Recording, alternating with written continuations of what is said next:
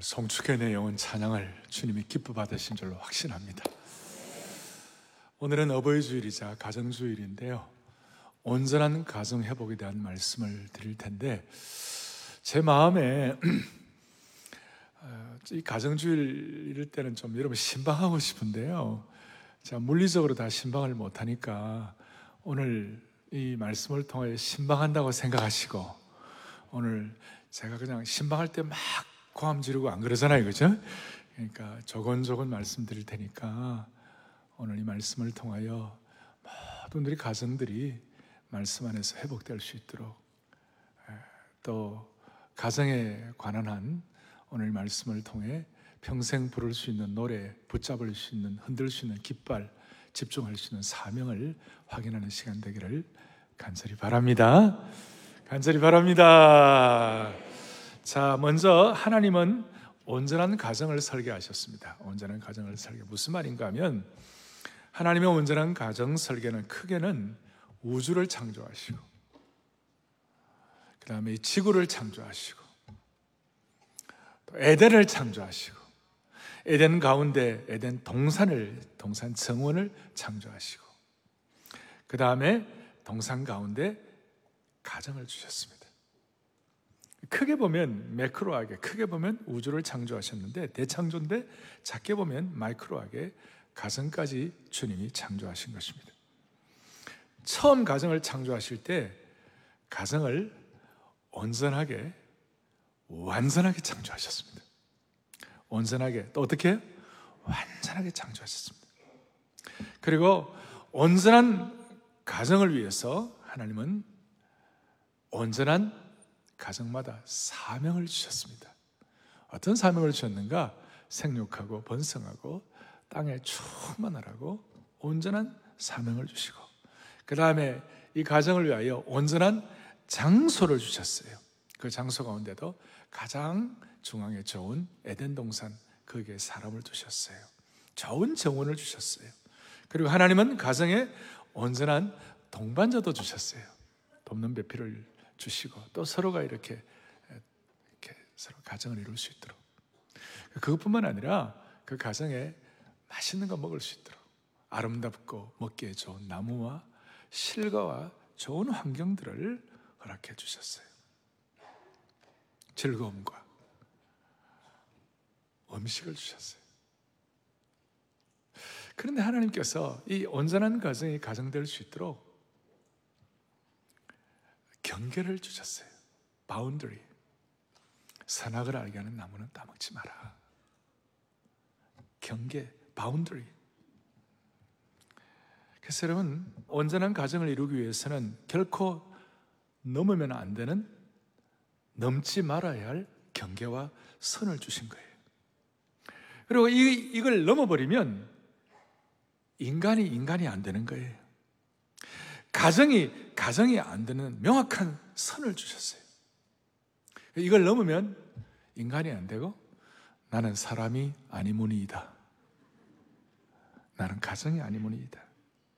그래서 온전한 가정이 아니라 엉겅퀴와 가시덤불이 있는 그런 안타까운 가정, 엉겅퀴와 가시덤불의 인생이 될 수밖에 없도록 그렇게 되었어요. 그래서 이 바운더리가 굉장히 중요해요. 경계가. 저는 우리 교우들 하나님 아버지 제발 우리 교우들 기도할 때마다 우리 온 등록된 모든 교우들 특별히 은혜의 경계를 넘지 말게 하여 주십시오. 그 은혜의 테두리 안에 있게 해 주십시오. 그게 마음에 간절함이 있어요. 기도할 때마다. 그리고 온전한 가정의 예로 10편 128편에 모든 하나님의 백성들은 성전에 올라갈 때마다 그 마음에서 올라. 그래서 성전에 올라가는 노래 10편 128편에 온전한 가정에 아주 이기선표를 주셨어요. 먼저 온전한 가정은 2절에 보니까 뭐라고 하냐. 너가 내 손이 수고한 대로 먹을 것이라. 너가 복되고 형통하리로다. 여러분 요즘 우리가 내 손에 수고한 대로 먹지 못하는 그런 일들도 얼마나 많아요. 땀 흘리고 수고하는데 열매가 부실하고 그냥 어떤 결과가 좋지 아니하고 그런 일도 많이 있는데 하나님께서 온전한 가정을 이룰, 수 있도록 기도하면서 이렇게 하나님의 백성들이 여러분들이 오늘 이 예배당에 나온 것도 사실 따지고 보면 은혜의 바운다리 안에 있는 것이에요. 은혜의 경계선 안에 있는 것이에요. 이건 큰 우리에게 특권이에요. 그 예배당에 올 때마다 내가 너의 손이 수관대로 먹을 것이라 온전한 가정상을 주시는데 어떤 뜻이에요? 수고의 열매를 향유하고 행복하고 형통하게 된다. 그 3절에 보니까 너 집 안방에 있는 너 안에는 결실한 포도나무 같고 너 식탁에 둘러앉은 자식들은 어린 감람나무 같다. 그게 뭐예요? 어린 자녀, 아내와 자녀의 축복을 주시는 거예요. 5절에 보니까 여호와께서 시온에서 시온에서 너에게 복을 주실지어다. 너는 평생에 예루살렘의 번영을 보겠다. 이 시온이라는 것은 오늘로 말하면 교회예요. 눈에 보이는 교회뿐만 아니라 눈에 보이는 모형 교회는 우리 자신에게 평생에 복을 주실지라 시온의 복을 주실지라. 할렐루야. 6절에 너 자식의 자식을 볼지어다. 이스라엘에게 평강이 있을지로다. 믿음의 아름다운 세대 개성이 있게 하시고 이를 통하여 평강, 온전함, 그야말로 샬롬의 평강을 하나님이 허락해 주시는 줄로 믿습니다. 이거 이제 하나님이 온전한 가정을 창조하시고 온전한 가정의 예를 우리에게 보여주신 것이에요. 근데 똑같아요. 마귀가 이걸 못 보는 거예요. 사마귀는 사탄 마귀 귀신은 네. 이걸 못 보고 또 난리를 치는 거예요. 사탄의 전공과 주특기는 가정 파괴예요. 에덴 동산에 부부를 찢어놓고 형제들을 찢어놓고 여하튼 사탄은요 수단 방법을 가리지 아니에요. 뭘 가리지 않고요? 수단 방법을 가리지 않고 가정을 맹렬하게 공격하는 거예요. 가정과 자녀들을 파괴하는 쥐레들을 곳곳마다 파묻어 놓았어요. 지금 코로나 사태 1년 반 지난 이후에 전 세계적인 대체적인 통계를 갖고 나오는데 사회기관에서 1년 반 전에 비해서 전 세계적으로 알코올 섭취가 55%가 늘어났다. 좋은 거예요, 안 좋은 거예요? 좋은 거예요? 안 좋은 거예요. 또 미국 같은 경우는 마약 중독이 이전보다 36%가 더 늘어났다. 전 세계에 지금 스트레스가 늘어나고 그리고 53%의 스트레스가 늘어나고 또 32%가 정신 건강에 이상이 온다. 우울증, 걱정, 불안들이 늘어나. 우리 가운데도 실질적으로 이 우리 가정적으로 어려운 분들 많이 계세요. 해외 주재원들은 강제로 생이별을 강요당하고 있어요.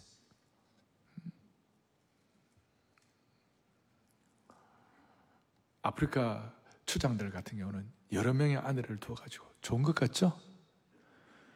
여러분 안에 여러 명 있으면 젊을 때는 뭐 이럴지 모르지만 나이 들면요 한 명 있는 게 은혜예요. 예?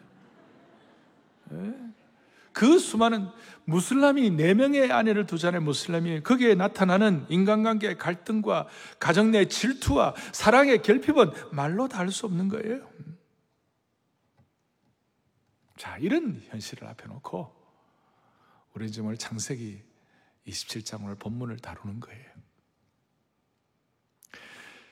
창세기는 왜 쓰여졌습니까? 아니, 창세기는 누가 썼습니까? 모세가 썼는데 왜 이걸 썼습니까? 본래는 이스라엘 백성들이 광야 생활을 다 이제 정리하고 이제 가나안 땅에 들어가는 약속의 땅 가나안 땅에 들어가는데 약속의 땅 가나안 땅은 텅 빈 공간이었습니까? 아니면 이미 어떤 부족들이 살고 있는 곳이었습니까? 텅빈 빈 땅이 아니었고 거기에는 아주 가나안의 타락한 가나안 족속들이 오염된 문화, 엉망진창 가정, 그리고 악한 우상들을 섬기는 그런 아주 가난한 땅은 오랫동안 세상 가치관으로 오염되고 물든 이방 민족들이 살고 있었기 때문에 이방 민족의 타락한 문화가 아주 지배하고 있었기 때문에 이러면 안 되지. 광야를 떠나서 너희들이 가나안에 들어갔을 때는 이제는 너희들에게 영적 매뉴얼이 필요한 거야. 영적 매뉴얼, 아까 제가 처음 말했어요. boundary, 경계선을 가진 영적 매뉴얼인데 그게 뭐냐면 창출레민신. 창세기, 출애굽기, 레위기, 민수기, 신명기. 토라, 오경을 주신 거예요. 이 오경이 하나의 가나안 땅의 타락한 문화 가운데서 어떤 식으로 이스라엘 백성이 하나님의 백성으로서 은혜의 바운더리에 살 수 있도록 그 지표, 지침, 매뉴얼을 주는 거예요. 그래서 오늘 27장도 그 중요한 매뉴얼 중에 하나예요. 그리고 이, 이 매뉴얼 오늘 특별히 27장에는요, 어, 하나님 잘 섬겨도 마귀가 이렇게 수단 방법을 내지 않고 공격을 하면 파괴가 될 수 있고 또 역기능 가정이 될 수가 있다는 것이에요. 그래서 이런 파괴되고 공격당하고 역기능의 가정을 통하여 우리는 반면교사로 삼고 오늘 말씀 가운데 사랑의 교회와 오늘 이 말씀을 듣는 모든 주의 권속들은 온전한 가정들로 회복되기를 소망합니다. 소망합니다. 자, 이제 우리 생각할 것은 뭐냐면 공략당한 가정이에요. 여기 장세기 27장에 오늘 보니까 1절부터 46절까지 전체 긴데요. 오늘 이제 말씀 마치고 나면 다시 집에 가서 한번 더 읽어보세요. 더 이제 실감 있게 와닿을 것이에요. 여기는 아빠, 엄마가 있고 아들 둘이 있어요. 근데 좀 문제가 생겼어요. 아버지는 맏아들 에서를 편애하고 사랑하고 엄마를 이브가는 둘째 아들 야곱을 편애했습니다. 그걸로 끝나면 좋은데 이제 거기에 이제 문제가 생기기 시작했어요. 오늘 4절에 이런 내용이 나옵니다. 4절에 내가 즐기는 별미를 만들어 내게로 가져와서 먹게 하여 내가 죽기 전에 내 마음껏 너에게 축복하게 하라. 아버지 이삭이 자기가 편애하는 맏아들 에서에게 서건서건 비밀로 아내와 둘째 아들 모르게 야 별미를 만들어 갖고 오라. 그리고 내가 너에게 축복하겠다. 뭐 겉으로 볼 때는 있을 수 있는 것 같지만 사실 이거는 하나님의 계획과는 이거는 상충되는 것이었어요. 앞에 25장에 보면 뭐라고 나와 있냐면 큰 자가 어린 자를 섬기리라. 하나님은 그렇게 하셨어요. 그리고 이것은 자기 아내도 알고 자기도 알고. 여러분 이삭이 어떤 사람이에요? 이삭은 하나님의 말씀이라면 껍벅 죽는 사람이고 순종의 대명사예요. 이삭은 모리아 산에서 이삭이 아브라함을 통하여 제물로 바쳐질 때에 그냥 그 아브라함의 노년기였기 때문에 제물로 바쳐지려고 할 때 이삭이 도망갈 수도 있었고 아버지를 힘으로 제압할 수도 있었지만 순종하여 제물대도 좋다. 순종의 사람이었어요. 오늘 여기 보니까 하나님의 계획을 순종하지 아니하고 자기 생각대로 맏아들을 축복하려고 하는 그래서 하나님의 말씀을 불순종하면서까지 맏아들을 축복하는 계획. 그걸 보면서 사실 이때 이삭이 눈이 좋지 않았어요. 눈이 흐려졌어요. 그러니까 physically 육신적으로 눈이 흐려졌고 동시에 영적으로도 판단력이 흐려진 것 같아요. 천하의 이삭도 이럴 때가 있는 거예요. 그래서 우리 연세 드신 어른들은 항상 조심해야 돼요. 주여 사랑의 교회와 한국 교회 어른들 영안이 흐려지지 말게 해 주십시오. 어른들 아버지들 분별력이 흐트러지지 말게 해 주십시오.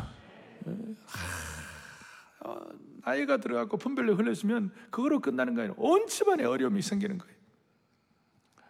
그런데 이제 이삭이 이렇게 막 계획을 세웠는데 이 계획이 틀어져 버렸어요. 왜냐하면 비밀은 없어요. 거기에 누가 들었어요? 아내 리브가가 다 들었어요. 부장안의 얘기를 엿들었어요. 사랑하는 성도 여러분, 불순종할수록 비밀이 많이 생깁니다. 그리고 아내 리브가는 이삭의 계획을 야곱에게 얘기하고 남편 이삭을 속일 또 다른 계획을 꾸몄습니다. 그 계획이 뭐냐? 쭉 이제 얘기 이제 오늘 말씀의 스토리에 이삭을 위하여 별미를 만들고 야곱이 음식을 갖고 가서 아버지에게 드리고 아버지에게 축복받게 하는 이제 그런 계획을 세우니까 야곱이 12절에 뭐라고 얘기하냐면 내가 아버지의 눈을 쏘기면 되겠냐고. 내가 눈에 아버지의 눈에 쏘기는 자로 보일지라 복은 고사하고 저주를 받을까 하나이다. 야곱이 이제 그런 얘기를 하는 거예요. 야, 그 순간 리브가가 뭐라고 했냐? 야, 걱정하지 마. 엄마가 다 알아서 한다니까. 리브가가 완전히 강한 성격을 표출했습니다. 완전히 한국 아줌마예. 리브가, 리브가의 성격을 요약하면 아주 강하고 또 계략이 풍부했어요. 한국 아줌마들처럼. 그리고 남편, 어리버리한 남편보다도 결단력이 있었어요. 한국 아줌마처럼. 예. 여러분, 한국 아줌마 생각하니까 너무 기분 나쁘게 생각하지 마시기 바래요. 예. 그러면 이모라고 그렇게 예, 이모라고. 야, 기가 차죠. 나를 쏘그린 자로 보면 어떻게 하면 하니까 13절에 리브가 이렇게 얘기했어요. 그 저주 내가 다 받겠다. 한국 아줌마처럼. 내가 다 받겠다. 뭐 자식을 위해서는 엄마들 가운데 못할 게 뭐, 뭐 있겠냐 그런 분들 많잖아요. 그리고 에서가 나중에는 이제 화가 가라앉을 때까지 삼촌 집에 가 있으라. 그것도 다 리브가의 아이디어였어요. 그러니까 나름대로 계획을 세웠어요. 아, 저는 이거 보면서 이스라엘 아줌마도 무섭고 한국 아줌마는 또 그렇다. 뭐 이렇게. 자, 야곱은 이걸 알면서도 엄마 찬스를 사용했어요. 엄마 찬스를. 겉으로는 마마보이처럼 보였지만 엄마가 압박을 가한 것도 있었고 또 한편 자신도 장자권의 축복을 너무나 간절히 원했기 때문에 목적을 위해서는 수단과 방법을 가리지를 않았습니다. 제가 지금 신방 설교하는 것처럼 초건초건 하는 거예요. 예. 그리고 아버지를 좀 쏘게도 괜찮다라고 아버지를 그렇게 뭐 이렇게 좀 약간 어, 경유하는 마음이 약해졌어요. 그 다음 벌어지는 내용은 이 계획대로 다 되어가는 겁니다. 염소 새끼 가죽을 손과 목에 감싸고 별미를 마련해 가지고 아버지를 찾아갔어요. 근데 아버지가 낌새가 있어 소리가 에에에 요런 소리 나는 거예요. 그리고 이삭의 생각에 에서가 이렇게 빨리 사냥해 올 리도 없기 때문에 거기에 대해서 야곱이 아버지에 대해서 디테일한 속임수가 있었어요. 그가 눈이 아버지가 눈이 좋지 않았기 때문에 의도적으로 속였어요. 19절에 나는 아버지 아들 에서로소이다. 맏아들 속였어요. 두 번째로는 하나님의 이름을 함부로 도용을 했어요. 20절에 여호와께서 나로 순조롭게 만나겠다. 만나기는 뭐 만나? 자기가 집에서 준비한 건데. 그리고 반복적으로 속였어요. 24절에 너가 진짜 에서냐 그러니까 너가 진짜 내 아들 에서냐 그러니까 진짜 에서라고 야곱이 이렇게 얘기하는 거예요. 거짓된 친밀감도 보였어요. 아버지가 입을 맞췄어요. 여러분 속임수는 속임을 낳고 거짓은 거짓을 낳습니다. 어쨌든 이삭 입장에서는 좀 의심스러웠지만 야곱을 축복했어요. 28절과 29절에 어떻게 보면 완벽한 축복을 했어요. 하나님은 하늘의 이슬과 땅의 기름짐이며 풍성한 곡식과 포도주를 너에게 주시기를 원하노라.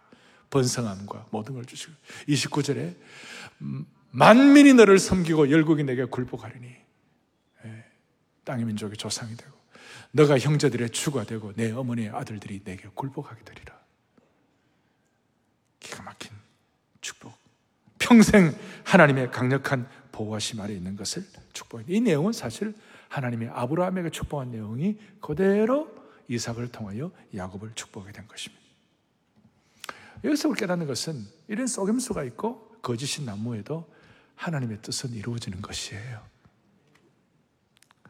자, 이제, 이제가 이제 문제. 이제부터, 이제 에서가, 애써 가지고, 이렇게 자기가 사냥터에서 사냥을 해가지고 와가지고, 아버지에게 뱀미를 만들어서 갖고 와고 아버님이 드십시오 하는 순간, 무슨 일이 벌어졌어요? 33절에, 33절에, 이삭이 심히 크게 덜덜 떨며, 어, 덜덜이라는 말은 없어요. 심히 벌벌벌벌벌 떨어서 벌벌벌. 32절에 야 너는 누구냐? 나는 아버지의 아들, 맏아들 에서입니다. 그 순간 노쇠한 이삭이 벌벌벌 떨었어요.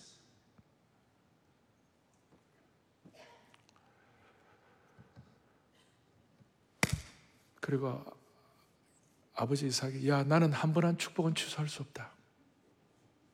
그러니까 34절에 아들 동생에 간 축복 취소할 수 없다 그러니까 34절에 에서가 그의 아버지의 말을 듣고 소리내어 울며 전에는 방성대곡이라고 그랬어요. 막 통안에 눈물을 흘리면서 엉엉 울면서 아버지 내게도 축복해 달라고 내게도 그래 달라고 저는 지금 에서의 비명 소리가 막 들려요. 왜냐하면 제가 장남이기 때문에. 야 구약에는 장남이 너무 사고를 많이 쳐. 에서 사고 쳐, 장남 가인이 사고 쳐, 다윗의 큰형 엘리압이 사고 쳐, 그리고 야곱의 큰아들 루벤이 사고 쳐. 다윗의 장남 암논이 사고쳐. 그 제가 장남이잖아요, 장남이죠. 자, 좀, 좀 가정예배 될줄 안 하려고 그러는데, 그래도 오늘 가정이니까 어쩔 수 없이 얘가 들어도 이해해 주세요. 예.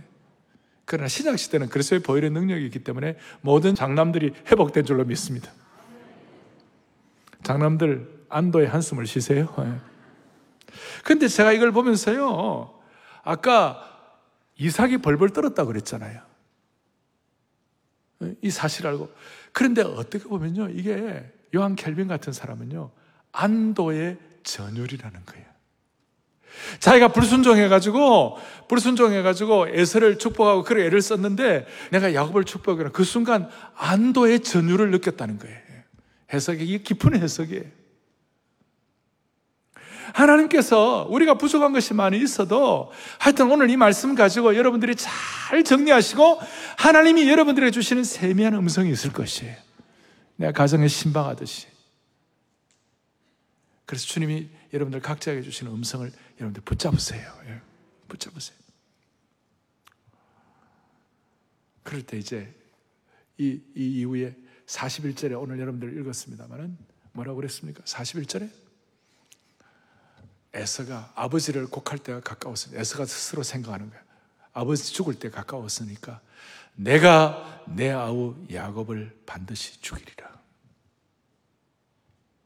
그걸 어머니 레베카, 리브가가 알고 이러다가는 초상 나겠다 싶어 갖고 저 하란 라반의 집에 삼촌 집에 가 있어라. 며칠만이라도 가 있어라. 내 영의 녹아 풀리기까지 몇날 동안 그와 함께 가 있어라.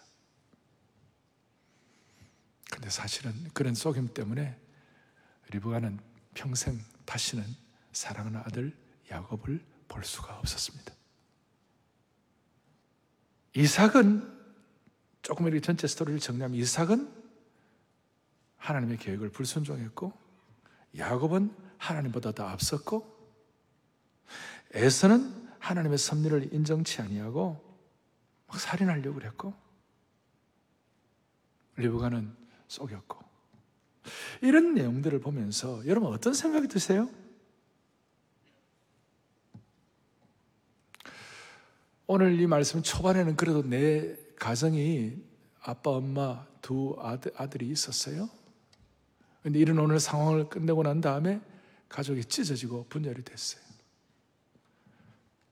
사탄의 공략으로 그 속임수와 부정의 무게를 이기지 못해 가정이 무너져 버렸어요. 이삭의 가정이 어떤 가정입니까? 그 영광스러운 족장 이삭의 가정이 온전한 가정이 사탄의 파괴로 무너지는 것을 저희들이 목도한 것입니다. 그래서 이삭의 그 순종의 모리아산의 순종의 영광스러움이 오늘 이 가정의 어려움으로 파괴되고 희석되는 느낌을 저희들이 갖는 것입니다. 야곱 본인의 입장에서는 원하는 장자권을 얻었지만 그만큼 치러야 할 대가가 많았습니다. 가정이 무너졌습니다. 그리고 본인은 무일푼 신세가 되었습니다. 본래 이삭은 족장으로 거부였습니다. 그 당시에 큰 부자였어요. 근데 부모로부터 한 푼도 받지를 못했어요. 집도 없고 목숨 부지하기 위하여 도망자 신세가 되었어요. 형과는 완전히 파탄이 났어요. 사랑하는 어머니를 다시 보지 못하게 되었습니다. 중요한 핵심은 이거예요. 야곱은 속여서 본인이 원하는 장자권은 얻었지만 가족을 잃어버렸어요. 우리 주위에도 수단 방법 가리지 아니하고 본인이 원하는 것을 얻다가 가족과 자녀들을 잃어버린 그런 사람들도 얼마나 많은지 모릅니다. 사랑하는 형제자매 여러분, 여러분은 여러분이 얻는 것을 위하여 가족을 잃어버리시겠습니까? 내가 원하는 것을 얻고 자녀를 잃어버리시겠습니까?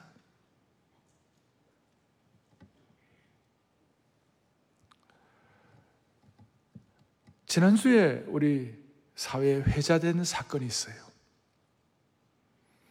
그게 바로 빌 게이츠의 이혼 사건입니다. 저는 빌 게이츠가 남과 같잖아요. 연배도 저하고 비슷하고 생긴 것도 저하고 좀 비슷하고 물론 내 생각이지만 예. 내 마음이 너무 아픈 거예요. 28년 동안 살았던 조강지처.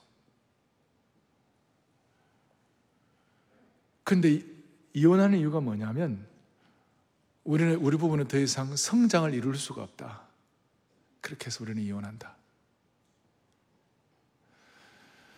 여러분, 사랑하는 성도 여러분. 부부는요, 서로 성장한다. 멋있어 보여요. 근데 부부는요, 서로 성장하기 위해서 부부하는 거 아니에요. 부부는요, 부부는요, 서로 성장하기 위해서 부부가 아니고, 부부는요, 서로 깨어지기 위해서 부부가 되는 거예요. 별로 반응도 안 하고, 여러분, 그리스도인 부부는요, 결혼의 삶을 살아갈수록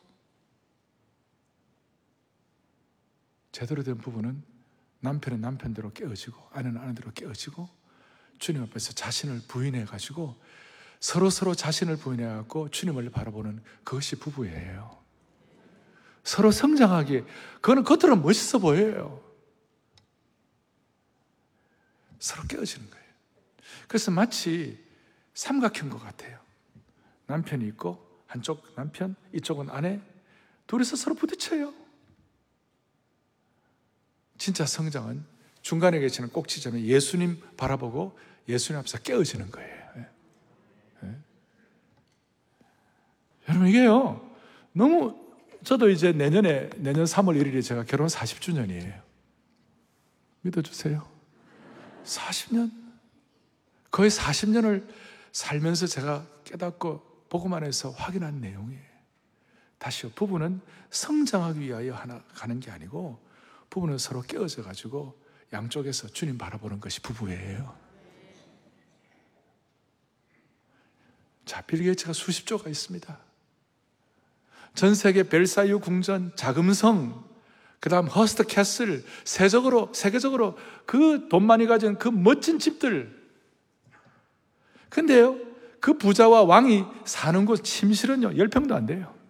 조그만해요. 하루에 다섯 끼를 먹습니까? 백벌을 입습니까? 결국 인생은 그냥 아무리 세계 대단해도요, 그냥 거기에 열평 침실, 거기 자기 거예요. 그래서 우리는 그 열평, 그거 위해서 살지 말고, 우리는 서로 깨어져서 자기를 부인하고, 여기에 대해서 중요한 것은 제가 다음 주를 또 할 거예요. 온전함을 위해서는 너무 중요한 이 지금 순간이고, 중요한 우리 모멘텀이에요. BC와 애프터가 분명하기 위해서는 가정의 온전함을 위해서는 서로 성장하는 것이 부부가 아니고 하나님 앞에 서로 깨어지는 것이 부부가 되는 것이에요. 이게 복음의 신비예요. 그래서 여러분, 자기 부인하는 아내, 자기 깨어짐이 있는 남편이 아니고서는 모든 가정은 가면 갈수록 어려워질 거예요. 함께 성장하는 것이 부부의 목표가 아니라 함께 깨어져서 복음의 신비를 깨닫는 것이 올바른 가정이 되는 것이에요.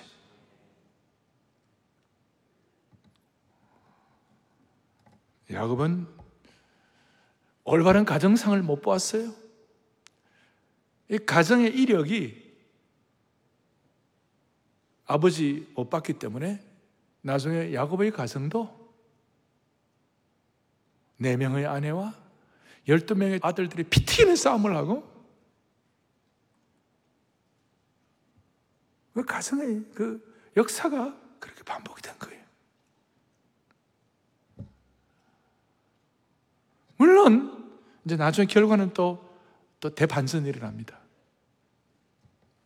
그러나 오늘 우리는 이 사건들을 보면서 우리가 중요한 가정 가정마다 교훈을 받아야 되는 겁니다. 무슨 교훈을 받아야 할 것인가? 이런 문제를 어떻게 해결할 것인가? 야곱이 뭘 잘못했는가?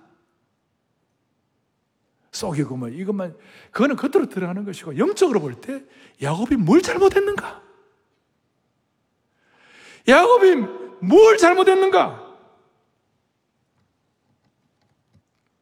야곱의 잘못은 하나님의 때를 기다리지 못한 것이에요.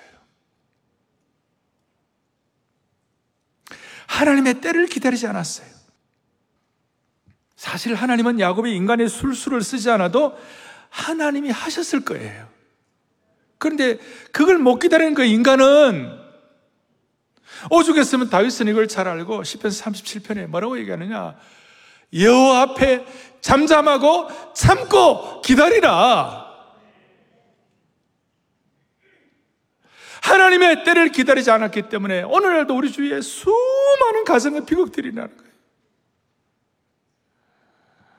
하나님의 때를 기다리지 않았고 나중에 다윗은 10편 101편 2절에 보니까 내가 완전한 길을 주목하오리니 주께서 어느 때나 내게 임하시겠나이까. 이것은 온전한 가정에 대해 정말 필요한 것은 뭐냐? 하나님의 때를 사모하고 하나님의 때를 기다리는 것이에요. 여러분이 하나님의 때에 대한 걸 우리 이 진리 앞에 우리가 잘 정리하기 위해서 딱 마음에 집중하고 소원해야 된 명제가 있는데 그것이 뭐냐면 아무리 어렵고 힘들어도 하나님 신뢰하고 하나님 믿음으로 하나님의 때를 기다리게 되면 수많은 과정들이 어렵고 힘들고 상처가 있는 그런 일들이 있다 할지라도 갈등이 있어도요 결코 실망하지 아니하고 결과는 달라지는 것이에요.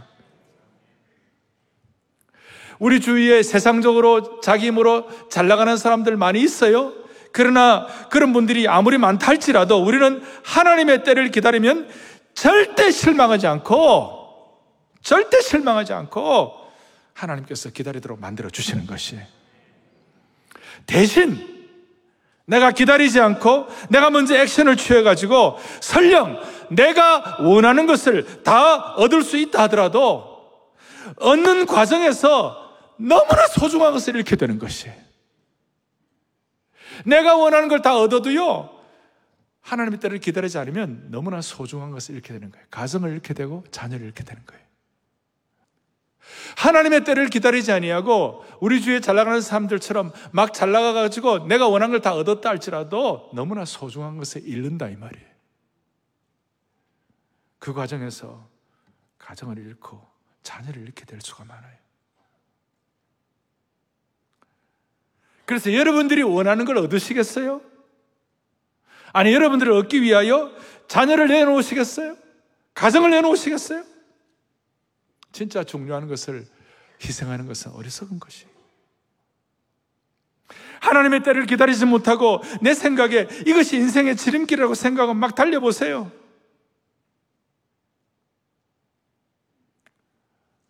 하나님의 사람들은 반드시 하나님은 하나님의 때를 통하여 그 그릇을 만드시고 인격 다듬으시고 거기다 하나님 소중한 거 넣어주시는 거예요. 그 좀 기다려야 되는데 그걸 못 기다려요. 야곱은 자신의 생각대로 에서를 앞서려고 계획했다가 가족을 잃어버리는 안타까운 결과를 얻은 겁니다. 10편 106편 15절에 10편 기자는 뭐라고 말합니까? 그러므로 여호와께서는 그들이 요구한 것을 그들에게 다 주셨을지라도 그들의 영혼은 쇠약하게 하셨도다. 하나님의 때를 기다리지 못하고 자기 원하는 거다 해도 결국은 그에게 너무 중요한 것을 잃어버리고 가정을 잃어버리고 자녀를 잃어버리고 사랑하는 여러분 하나님은 우리의 삶 가운데 하나님의 뜻을 이루기 위하여 하나님은 우리 도움이 필요하지 않아요. 하나님은 원하시면 언제든지 나를 축복할 수 있고, 하나님이 원하시면 언제든지 나를 높여줄 수 있고, 하나님은 원하시면 언제든지 우리 인생의 장자권을 주시는 것이에요. 하나님의 때를 위하여 하나님은 야곱의 도움이 필요한 것이 아니었어요. 그 리브가의 영악하고도 영특한 계획이 필요한 것이 아니었어요. 하나님은 하나님의 때에 필요하면 기적을 일으키시든지 상황을 바꾸시든지 이삭의 마음을 움직이시든지 어쨌든 간에 하나님의 뜻을 이루실 거예요. 어쨌든 하나님은 하나님의 방법을 이루기 위하여 신묘막측한 방법을 사용하실 것이에요. 저는 저희 선대 어른들이 저한테 한 그런 얘기 있어요. 우리 때는 오목사 시대처럼 가정을 잘 못 돌보았다.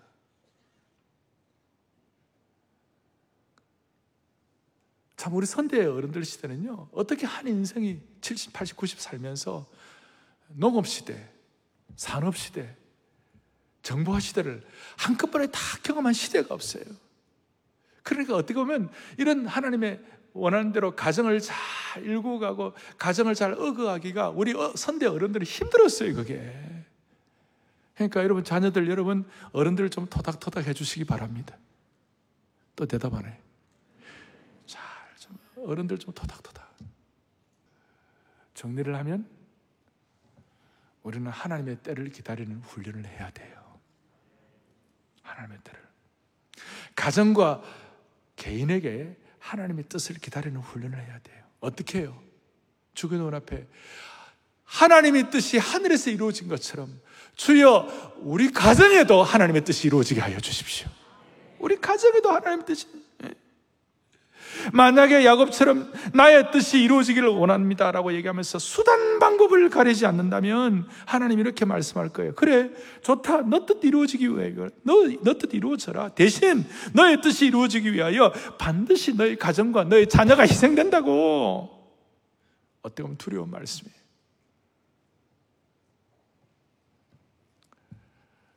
사랑하는 형제자매 여러분, 하나님의 뜻이 하늘에서 이루어진 것처럼 오늘 이 말씀을 듣는 모든 성도들의 가정 가정마다 하나님의 뜻이 이루어지기를 바랍니다. 하나님의 뜻이 주님의 방법으로 주님의 시간대에 주님의 계획대로 이루어지기를 바라는 것입니다. 그래서 우리 마음의 소원을 가지고 주여 주님의 방법으로 주님의 계획대로 주님의 뜻대로 주님의 시간에 이루어지게 하여 주시옵소서. 자, 하나님의 뜻이 이루어지도록 은혜를 베풀어 주옵소서. 은혜를 우리 한번 손 한번 들고 주님의 뜻이 이루어지게 하여 주님의 뜻이 이루어지게 하여 주옵소서. 다시 한번 주옵소서.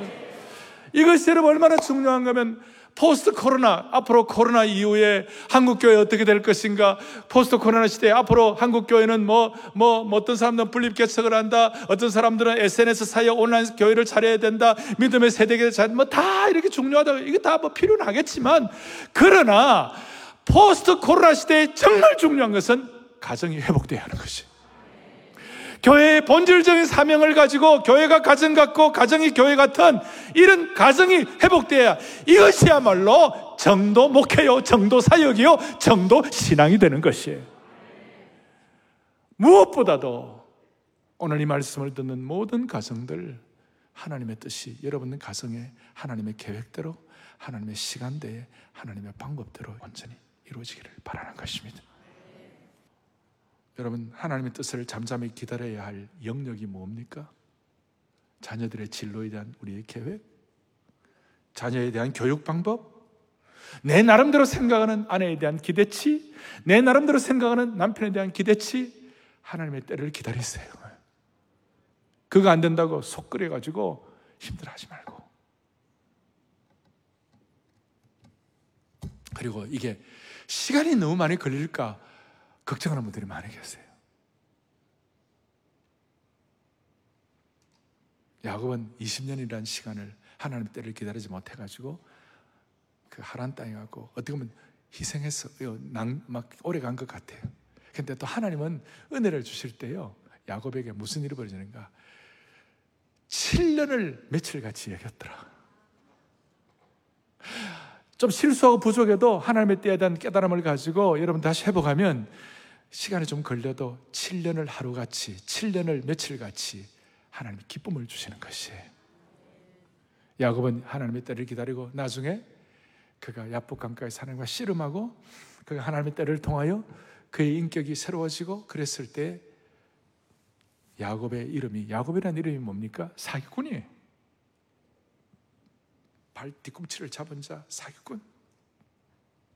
그 야곱이 이스라엘이라는 이름. 열국을 섬기는 자, 민족의 아버지가 되는 거예요. 이스라엘. 그리고 피 튀기는 전쟁을 했던 야곱의 열두 아들이 모든 이스라엘의 각 민족의 조상이 될 수가 있었던 것이. 우리가 하나님의 때를 기다리고 하나님의 때를 소망하고 하나님의 때를 기도하면 우리의 이름을 이스라엘로 바꿔주시고 수많은 시간들이 7년을 하루같이 만들어주시고 우리 자녀들이 민족의 조상들이 될 것입니다. 영어로 홈이라는 말은 마음이 머문다 그 뜻이에요. 우리의 가정에 어떤 마음이 머물러야 하겠습니까? 가정 가정마다 어떤 마음이 스테이 머물러야 하겠습니까?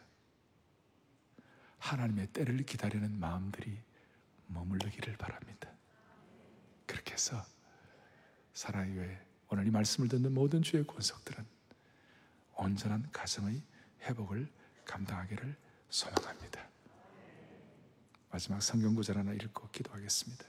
성경 구절 제가 좋아하는 성경 10편 144편 12절에 또박또박 우리 같이 보겠습니다. 우리의 아들들은 어리다가 장성한 나무들과 같으며 우리의 딸들은 궁전의 양식대로 아름답게 다듬은 모퉁이 돌과 같다. 할렐루야.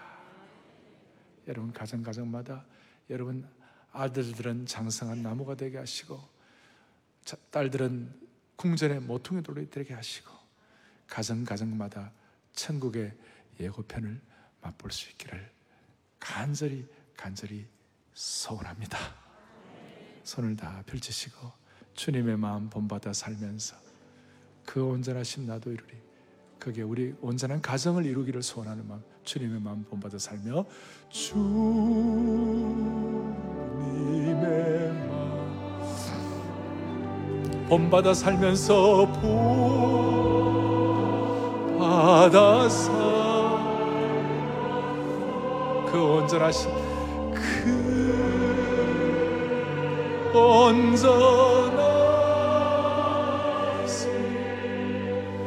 나도 주님의 때를 기다려 살면서 주님의 때 기... 우리의 마음의 소원을 가지고 기도의 제목으로 하나님께 얹어 놓으세요. 그 온전하심, 그 온전하심,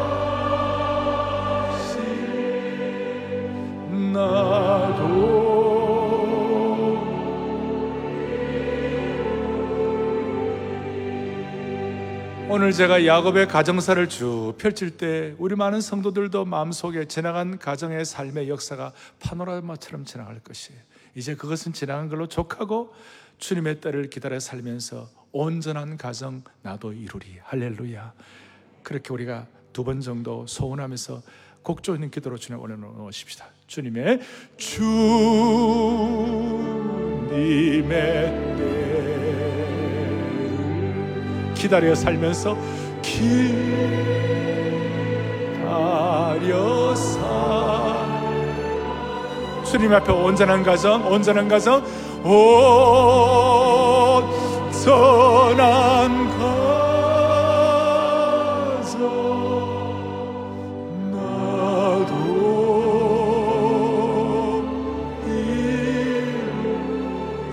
마음에 소원을 하며 온전한 가정,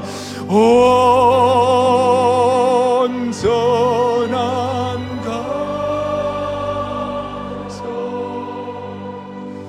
나도 여러분들의 믿음을 실으세요. 한 번 더 온전한 가정 온전한 가정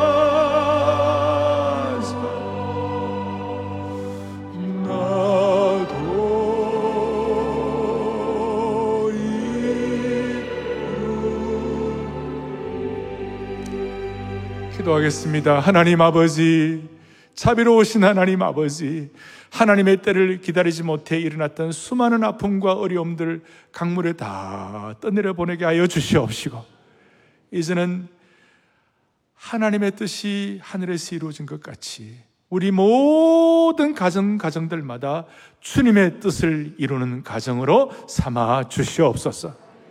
이 일을 위하여 참으로 하나님 앞에 온전한 가정에 대한 소원을 가지고 기도하고 엎드릴 때 우리의 가정의 자녀들은 궁전의 모퉁이 뜰이 되게 하시고 은혜의 장성한 나무들로 삼아 주옵소서. 할렐루야, 할렐루야.